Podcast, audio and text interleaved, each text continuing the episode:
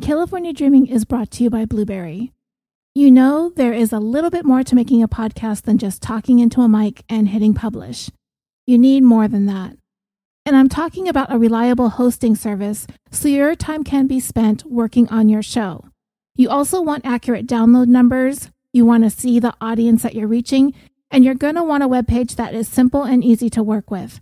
That's why I choose Blubrry. With its simple media hosting and fully integrated WordPress website, it can't get any easier. So if you host a show or if you're thinking about starting one, visit www.orbitaljigsaw.com slash dream to give Blubrry a try for a month for free. Blubrry's support team will be right there every step of the way to help you migrate over so you won't lose any of your subscribers in the process. And if you're brand new to this, they can get your new show up and running. And with a month for free to try it out using promo code DREAM, what have you got to lose? This episode contains details involving the murder of a young child and may be distressing for some listeners. Listener discretion is strongly advised. 13 month old Zachary Andrew Turner was left in the care of his mother. And it feels like there are a million reasons why he never should have been. Why we, the rest of the world, should never have come to know who Zachary was. And why we should never be here talking about him today.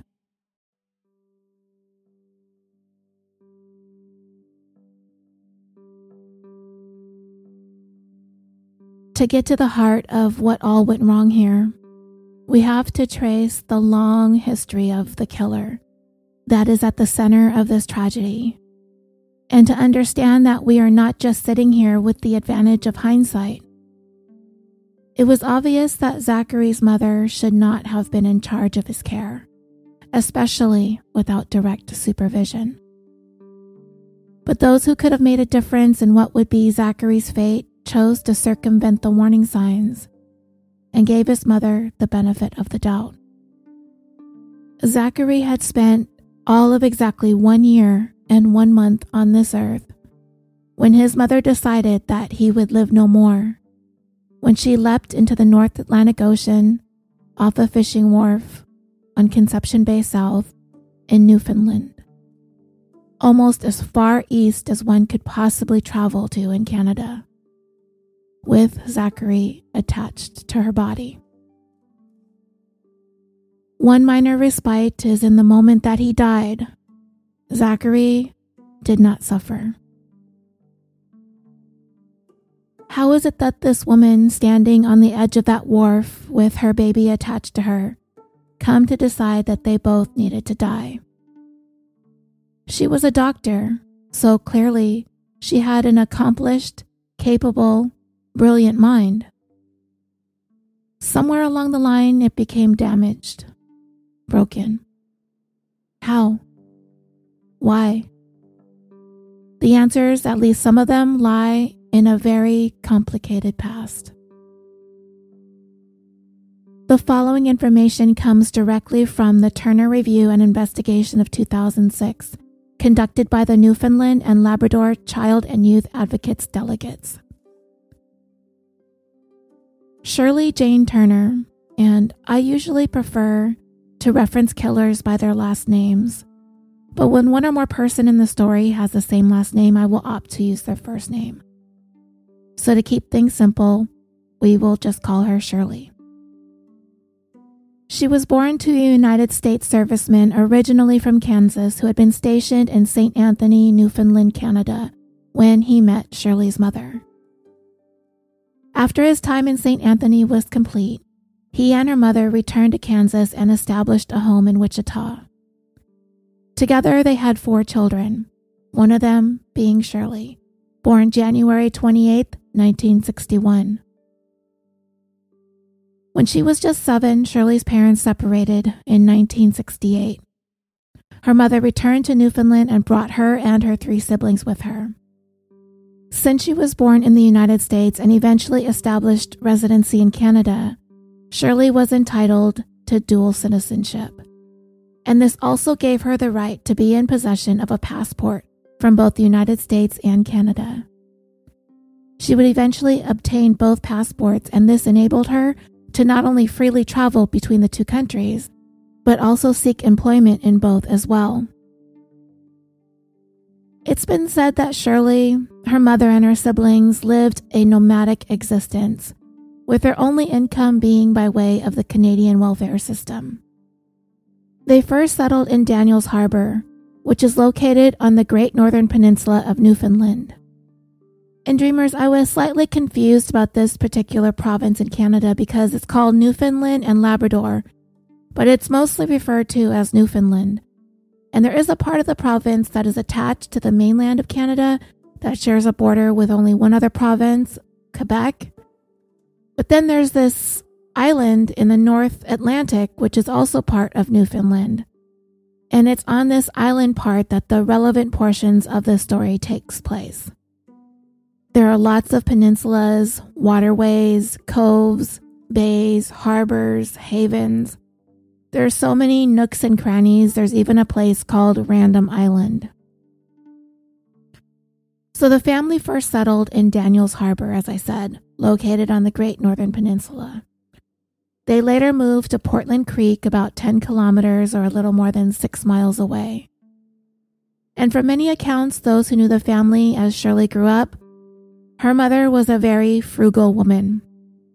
It wasn't too long after that move that Shirley's mom began a long term relationship with a man, but very little is known about their relationship. Shirley attended school in Daniels Harbor until she graduated in 1980. Early on, Shirley had made a promise to herself that she wanted more for her life than what she had growing up. She wanted to embark upon a professional, successful career and never find herself in the position her own mother found herself in a single mom dependent on government assistance. She attended school at what is now called Memorial University, where her interests were in science and education. She spent her first undergraduate year at the Sir Wilfrid Grenfell campus in Corner Brook which is a couple hours' drive south of where she was raised. Shirley spent her second undergraduate year at the university's St. John's campus. It was during this time that she was involved in a long distance relationship with a young man who lived in Parsons Pond, which is up near where she grew up. In the fall of 1981, Shirley became pregnant. On December 28, 1981, during her winter break from university, Shirley and this man got married in Parsons Pond. It was the first marriage for both of them. In the following month, she went back to finish her second undergraduate year. On July 9, 1982, Shirley gave birth to her first child, a son. Her husband would be the one to stay home and care for their son while she continued to focus on her studies. Shirley's relationship with her husband's mom, her mother in law, was strained. And it's been said that Shirley was the one who was the source of the friction between them. She refused to allow her son's paternal grandmother to have any active role in his life or to acknowledge her in any way. Years later, Shirley would lean on this very same woman for support as she navigated her own troubled life over the next two decades until the end. It would be her firstborn's grandmother that would make all the arrangements when it was time for Shirley to be laid to rest. During the summer break of 1982, Shirley stayed in Parsons Pond with her husband and son. But when she began her third undergraduate year, they moved with her to St. John's. In April of 1983, they moved back to the Great Northern Peninsula to spend the summer. It was during her time as an undergraduate student that Shirley began to aspire to become a doctor. And it has been said that her main motivation was to enjoy the financial benefits of embarking on a career in medicine, again to avoid ever living in poverty. In August of 1983, Shirley, her husband, and son moved to Labrador City, where Shirley worked as a science teacher for the next four years until June of 1987. Labrador City is on the mainland part of Newfoundland, in the far west, very close to the border of Quebec. And by all accounts, Shirley was a popular and well liked teacher. It was during this time teaching, on April 13, 1985, that Shirley gave birth to their second child, a daughter. But the marriage soon hit the skids while the couple were living in Labrador City. At some point, Shirley became involved with an old flame from a previous relationship, a fisherman from Corner Brook. She was sneaking off to have secret liaisons with this former boyfriend, and while I'm not clear how far apart they were at the time, she was frequently going to see him, and he was along the south coast, which is quite a distance from Labrador City, to be trying to have a secret affair. And what Shirley would do was when she was visiting this man, she would bring her two children with her, while most of the time her husband would be unable to get the time off from his work from the Iron Ore Company of Canada, so he couldn't go with them. She would then leave the children with a relative in Parsons Pond and continue on to see this other man. When she was done, she would go back, pick up her kids, and head back to Labrador City. This led to the deterioration of Shirley's first marriage, and when the couple separated in June of 1987, she left Labrador City with her kids. The marriage of a little more than six years ended in divorce on January 29, 1988, just one day after Shirley's 27th birthday. Where Shirley was and what she was doing from June of 87 to June of 88 is vague but she did settle down with her two kids in Deer Lake, about an hour and a half from Parsons Pond, and she was apparently collecting unemployment benefits at the time. It's called employment insurance in Canada. In July of 1988, Shirley terminated a pregnancy. The relationship with the man Shirley was having an affair with turned into a committed one and the couple got married on July 22, 1988, just six months after the finalization of her divorce from her first husband. They wed in Corner Brook, and sometimes they lived on the Great Northern Peninsula, and other times they settled in Deer Lake. Shirley maintained custody of her two children during this time. From 1988 to 1993, Shirley again found work as a teacher in both Cow Head and Deer Lake. Her last teaching position was with Deer Lake Integrated School Board, from which she resigned in June of 1993. It was also during this period of time that Shirley gave birth to the only child that she would have with her second husband, a daughter, born March 8, 1990. It wasn't long after the birth of their daughter that Shirley and her husband began having troubles in their marriage, and they separated on March 20th, 1991. When Shirley completed her fifth year of teaching at Cow Head and Deer Lake, her youngest child was three, and her two older children were eight and 11.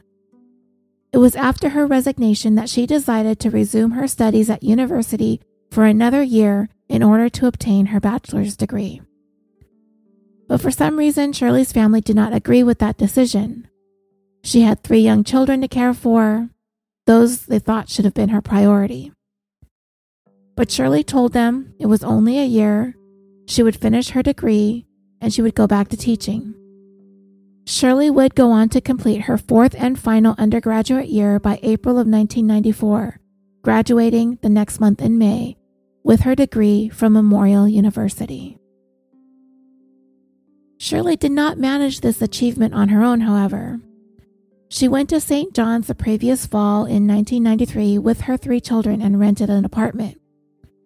Her estranged second husband, and they had been separated for two and a half years by this time, well, he came to St. John's in October of 1993 to help take care of the child that he had with Shirley, as well as her two other children from her first marriage, while she finished her studies.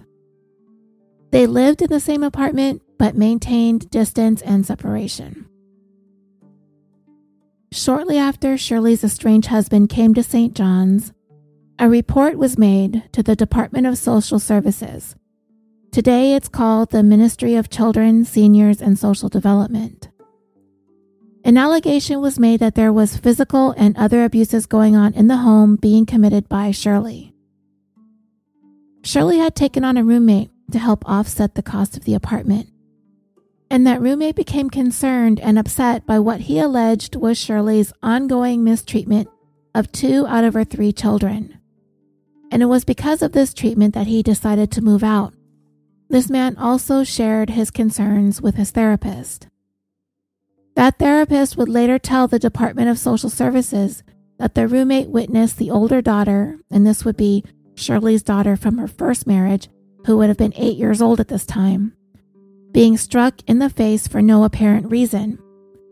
He said that Shirley cursed at her and sometimes at her son, also from the first marriage, and he would be 11 years old at this time. He alleged that Shirley left the eight year old at home on most weekends and evenings with no supervision and that she went to school by bus, also by herself, and that most of the abuse was directed mainly at this eight year old daughter. Shirley's two oldest children were interviewed by a social worker in the presence of their school principal at their school in St. John's. They said that their mom disciplined them by sending them to their rooms for timeouts, that she spanked them with her hand and sometimes a belt. The children confirmed the details of the abuse that had been reported, but it was determined that, at the time, the children did not have any physical signs of abuse or exhibited any behavioral problems. Shirley's estranged husband was also interviewed, and he told the social worker that Shirley was the one in charge of discipline. He was aware that she was using timeouts and spanking with her hand, and it was his belief, to the best of his knowledge, that the belt was only used as a threat. Three attempts were made by social services to make contact with Shirley. Three messages were left, but she never responded. The department's case record states attempted to have conversation with Shirley to discuss situation. She was at the Memorial University and could not be contacted during the day. The file regarding the abuse was closed a little more than two months later on January 11, 1994 without Shirley ever having been spoken to. And dreamers, we may have just arrived at one of the many reasons I mentioned at the opening of this episode why we shouldn't be here today talking about this story. During the summer of 1994, after completing her undergraduate degree, Shirley, visiting her family back on the Great Northern Peninsula, announced that she was returning to Memorial University that fall to enter the Faculty of Medicine, which I'm going to call medical school from this point forward, to obtain her medical degree. She said she intended to do so without taking her children with her. In September of 1994, Shirley was accepted into medical school and subsequently enrolled. She left the peninsula for St. John's, leaving her children behind.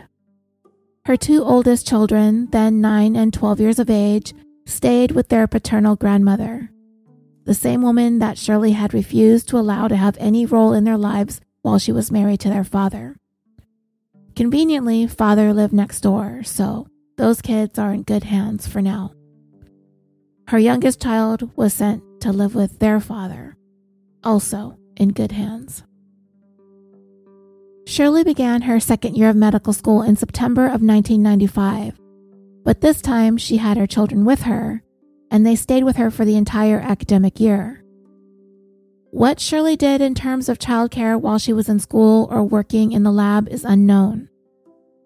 She began her third year in medical school in September of 1996, and her children remained with her, and again, what she did for childcare is not known.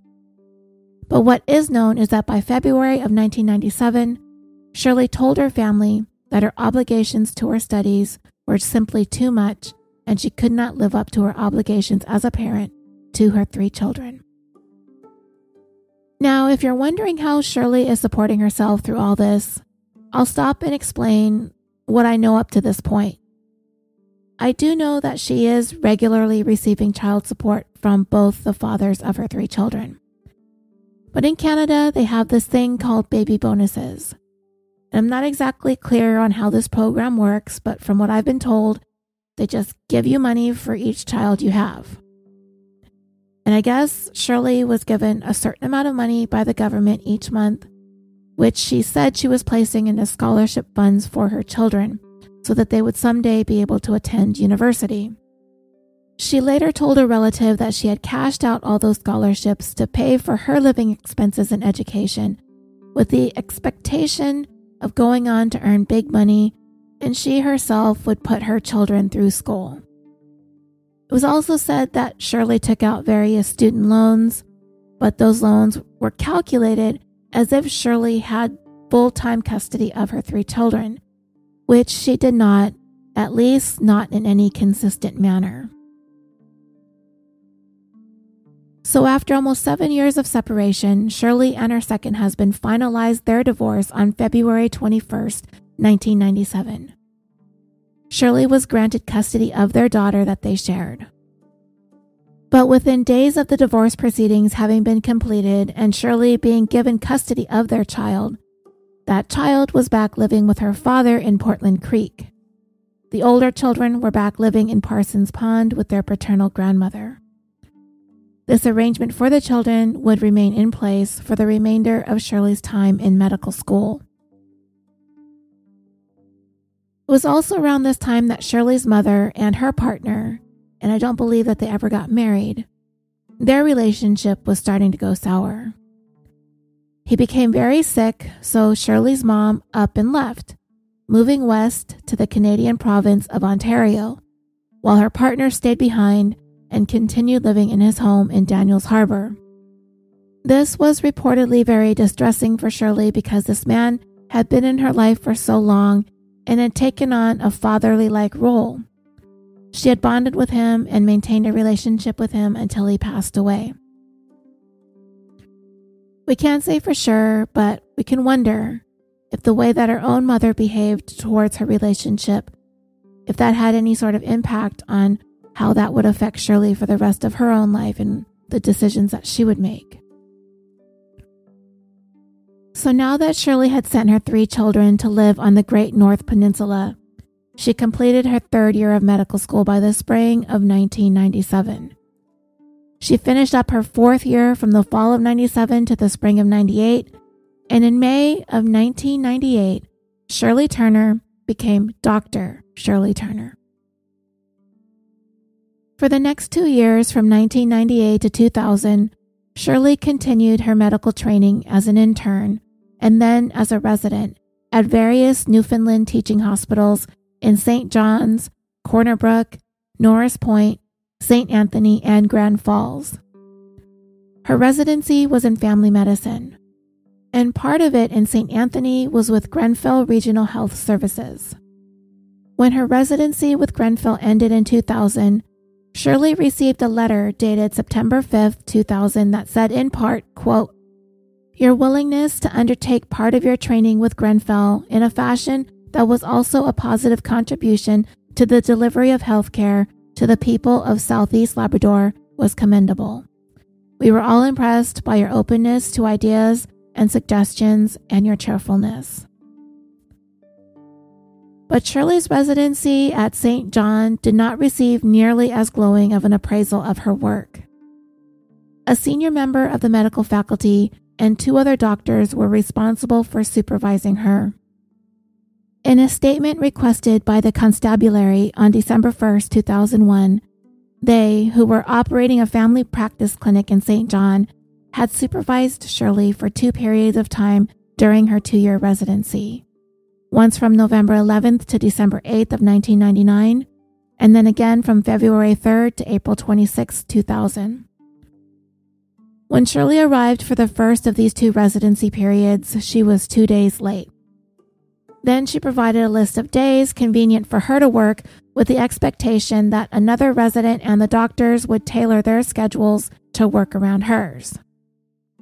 Then, when one of the supervising doctors made a critical comment of the progress of her residency, Shirley demanded that the comment be expunged.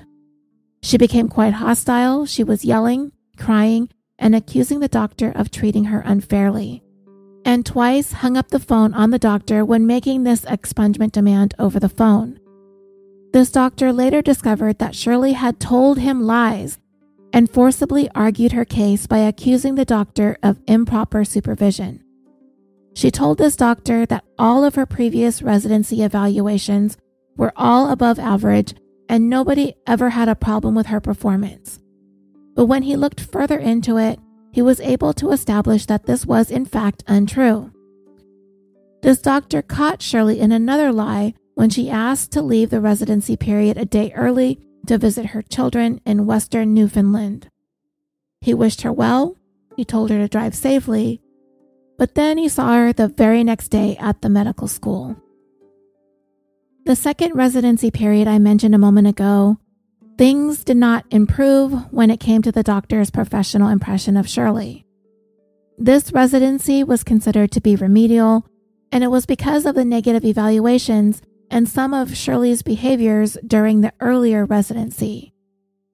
For that reason, she went back to the same doctor and his two colleagues for further evaluation.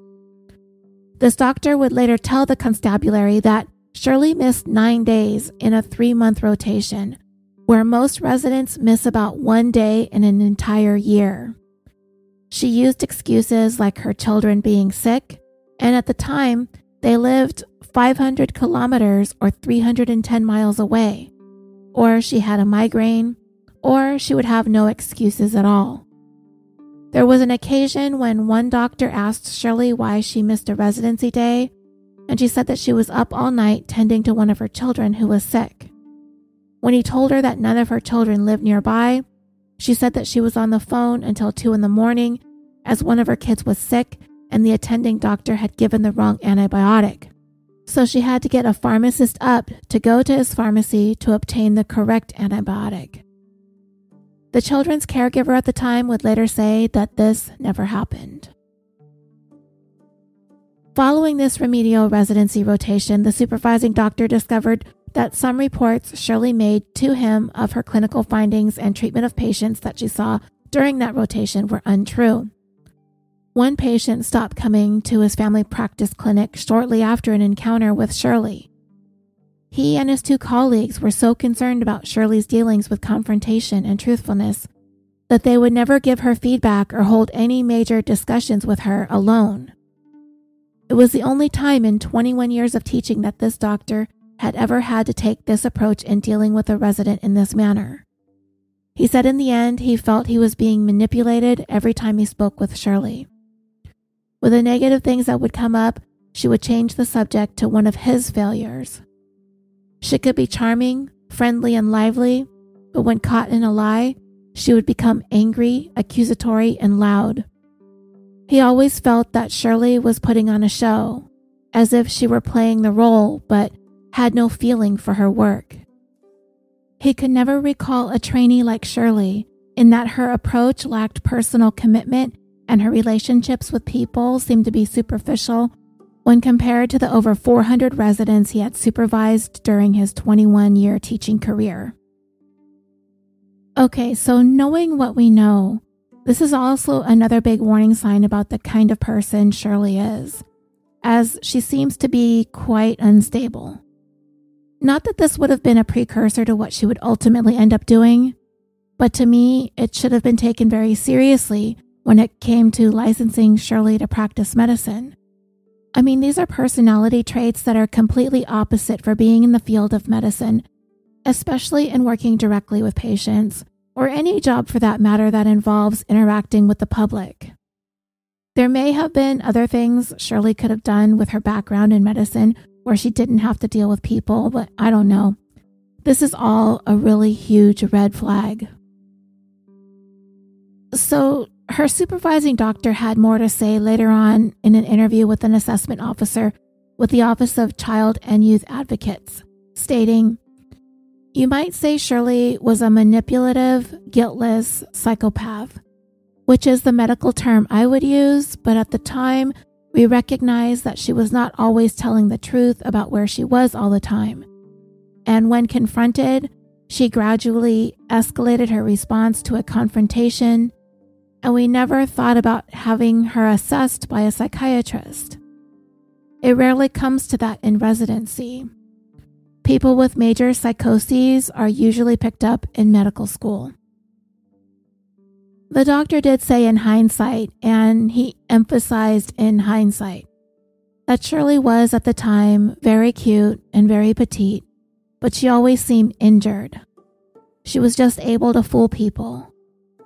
He also said that as a result of their experiences with Shirley, it prompted immediate and constructive changes in the residency evaluation process. So during this time, getting into the 2000s, Shirley's older kids continued to live with and were supported by their father and his mother, and her youngest child lived and was supported by her father and a woman he was in a relationship with. Shirley herself was providing very little in the way of financial support for any of them. But it was around this time that she had the monthly baby bonuses to be paid to their fathers instead of herself. So by 2000, Shirley's eldest child, her son, would be turning 18. Her eldest daughter would be turning 15, and both of them were about to embark on some big changes in their lives. Her son wanted to begin undergraduate studies in the fall of 2000. This is what brought Shirley's finances under scrutiny, dating back to 1993 when she returned to Memorial University to finish her undergrad work. And much of what was being discovered was upsetting to her family and her kids' families. She was given student loans, but the loans were calculated all those years in undergrad and graduate school as if she had full time custody of her children, which clearly she did not. It was also when her son wanted to go to undergraduate school that Shirley told one of her family members that she would have to help her son get a student loan so he could register. A family member reminded her that she had put his baby bonus money into a scholarship fund, and it was then Shirley had to confess that she spent all the children's baby bonus money on her own tuition and living expenses the entire time she was in medical school. This angered that family member, but Shirley insisted she was on the cusp of earning big money as a doctor, and she would help pay for all of her children's schooling. In order for her eldest son to get started off into school in the fall of 2000, he had to take out student loans. He worked one full time job and one part time job at two different restaurants. Around the same time, Shirley's 15 year old daughter, having just finished 10th grade, wanted to leave Parsons Pond, Newfoundland, and go to Ontario to pursue a romantic relationship with a teenage boy that she had met while he lived in Newfoundland. He moved to Ontario in the summer of 2000, and she had spent part of that summer with him there. She returned to Newfoundland to start the school year, but with Shirley's permission, just three weeks later, she went back to Ontario and began living there, with her mother's blessings. Even though her daughter was only 15, Shirley paid for her to go back to Ontario and gave her money to continue going to school through homeschooling. This is an incident that should have prompted intervention by Child Protective Services, and yet another warning sign that something was not right with Shirley and her parenting. Yet another chance for her to have been investigated lost. Shirley's youngest daughter, going on 10 at this time, continued to live with her dad. By the summer of 2000, Shirley had satisfied all of the requirements of her residency training and was qualified to practice medicine. But we're going to take a pause in her timeline here and go back for a moment to discuss another incident in Shirley's life. Back to April of 1999, when she was still in her residency in Newfoundland. So the background to this goes back to about March of 1996, a year before the divorce from Shirley's second husband. She became acquainted with a man from St. John about nine years younger than herself. They began a romantic relationship in the winter of 1996. But a few months later, he attempted to end the relationship. Shortly before his job was about to take him to another part of Newfoundland that was about a 10 hour drive from St. John's, as he was sure that a long distance relationship would not work out for them. But Shirley wasn't having it. She inundated this man with phone calls at his new home, the minute that he got a new phone number. When he would answer her calls, she spoke to him with very high intensity, lots of force, lots of velocity. Then in November of 1997, this man had a career change, which led him to enroll at a vocational school in Halifax, separating him from Shirley even more. But it did not stop her marathon of phone calls, which also included unwelcomed visits from her. This continued well into the summer of 1998. Shirley appeared at his front door, at which time he made the regretful decision to let her in. And then she refused to leave. Instead of calling the police, he just sort of caved in and let her stay. And she stayed there until he finished his vocational training in July of 1998. There were two events in particular that stood out in this man's mind when recalling this period of time that Shirley was staying at his Halifax apartment uninvited. First, he recalled an evening when they were walking back to his apartment and she was carrying her chunky high heel shoes in one of her hands. And, you know, those were popular at that time, those of you who remember. She was arguing with him, and suddenly, without warning, she assaulted him by hitting him in the face with one of her shoes. It was at that point that this man knew to never doubt Shirley's capacity for violence, despite her small size and stature. The second incident was another summer evening while there in Halifax. Shirley became completely overtaken by emotions. He couldn't remember what it was that set her off, but he ended up taking her by foot to a hospital. The emergency staff admitted Shirley into the hospital for overnight psychiatric examination. From this incident stemmed a need for Shirley to be treated as an outpatient in Halifax by a psychiatrist.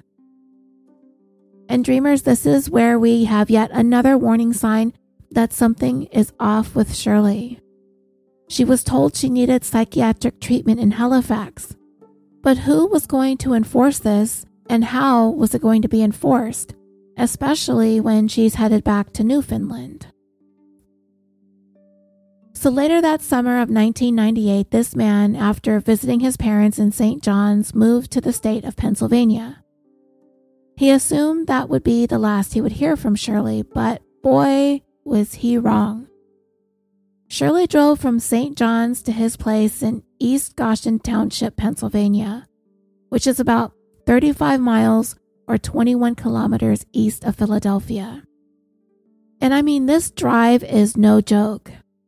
I looked it up on maps and it's a 35 hour drive, 2,900 kilometers or 1,800 miles and the fastest route requires a ferry, toll roads, private roads with restricted usage, international border crossing, and crosses a time zone.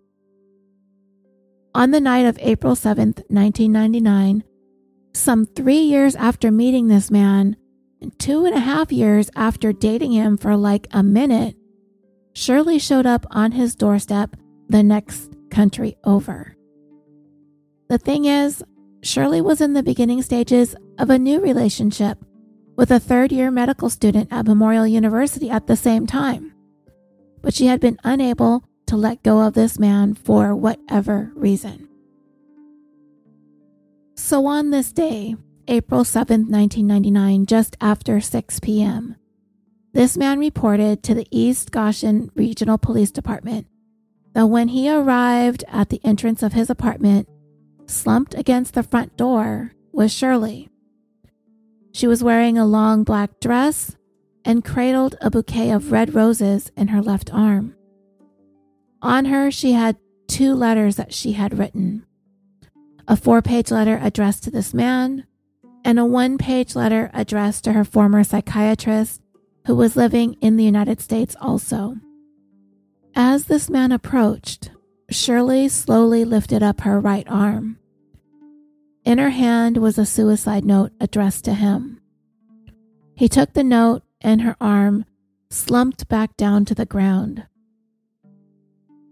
In this note, Shirley wished the man a great life and also asked him to return her rental car and to divide her $60,000 life insurance policy between her three children, and to tell her family that she wished to be cremated, and inform a lifelong friend of hers that she named in the note by phone of her death.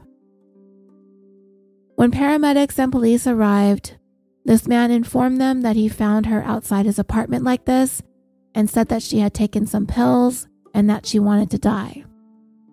The investigation into this incident revealed that Shirley had taken 32 Unisom, which are sleeping pills, and 42 Nauzene, which is for nausea relief. The boxes for these medications, along with an empty bottle of Pepsi and an empty bag of chips, were all found near the outside of the apartment building where she had told police she discarded them. And the investigation into Shirley's supposed suicide attempt here revealed a couple of things. Ingesting a large amount of Nauzene would likely induce vomiting. Taking 32 Unisom would not be enough to cause death. American company FarmCorp had provided some insight into Shirley's suicide attempt and said that the person who consumed these two products was a medical practitioner who would have had a fundamental understanding of what effects to expect, and in any case, would have had access to more appropriate drugs to ensure success in committing suicide if that was indeed the intent. The paramedics took Shirley to the hospital. Her stomach was pumped and she recuperated. It is believed that this may or may not have been a genuine attempt at suicide. It's hard to say. But because she did it at the front door of this man's apartment, she likely knew that he would call for help and she would be okay, even if she thought the drugs were lethal. The next morning, the man arrived at work to find a voicemail waiting for him. The caller was female, and it was his opinion that it was Shirley attempting to disguise her voice, and it was obvious to him that it was her. She left a message saying that Shirley had died the night before. And it was because he had gotten so used to receiving calls and messages from her, he just knew it was her. She never stopped calling him from the time that they broke up to the time that he arrived in Pennsylvania in September of 1998 into late 99 and into 2000. And in some of her calls, it was clear that she was under the influence, and many of them were threatening. You will die. I'll stab you. You'll soon be six feet under. The time will come when I will have to call your family and friends. He took all of these threats seriously and believed his life was in danger. And Shirley called this man's parents back in St. John's as incessantly as she called him. Both before and after Shirley's April 7, 1999 suicide attempt, she had appeared unannounced at this man's home in Pennsylvania numerous times. After the suicide attempt, he was afraid to respond to knocks at his door. Several times it was Shirley knocking. And when she did, he would call the state troopers, and soon he would be listening as they arrived and spoke to Shirley, telling her to leave the apartment building. On one occasion, Shirley called this man and told him that she and a friend were partying in New York and to come join them. He turned down the invitation, but anticipated that the call would soon be eventually followed by a knock at the door by Shirley. And he was right. A day later, Shirley was knocking at his door. He called the state troopers again to get his fear of Shirley on the record as he told them he was not certain what she would do next. He said his dealings with Shirley required him to engage in a psychological game of chess in which he needed to start thinking at least four or five moves ahead of her. Later on, once this man had learned what Shirley had done the following year, he slept with his doors bolted. His roommates took turns sleeping on the couch in the living room for months with an axe. And here we arrive at yet another warning sign regarding Shirley's unstable behavior, and there is a police record of it. In the time surrounding this April 1999 suicide attempt, it was either sometime before or sometime after, it's not really clear, but very close to this time, that Shirley became acquainted with a California born medical student. He was completing his third year of medical school at Memorial University in St. John's, Newfoundland. At the time, Shirley was in her first year of her two year family medicine residency program, and a romantic relationship seems to have commenced sometime in the period of March through June of 1999. He was 12 years and 8 months younger than Shirley, and his name was Andrew David Bagby.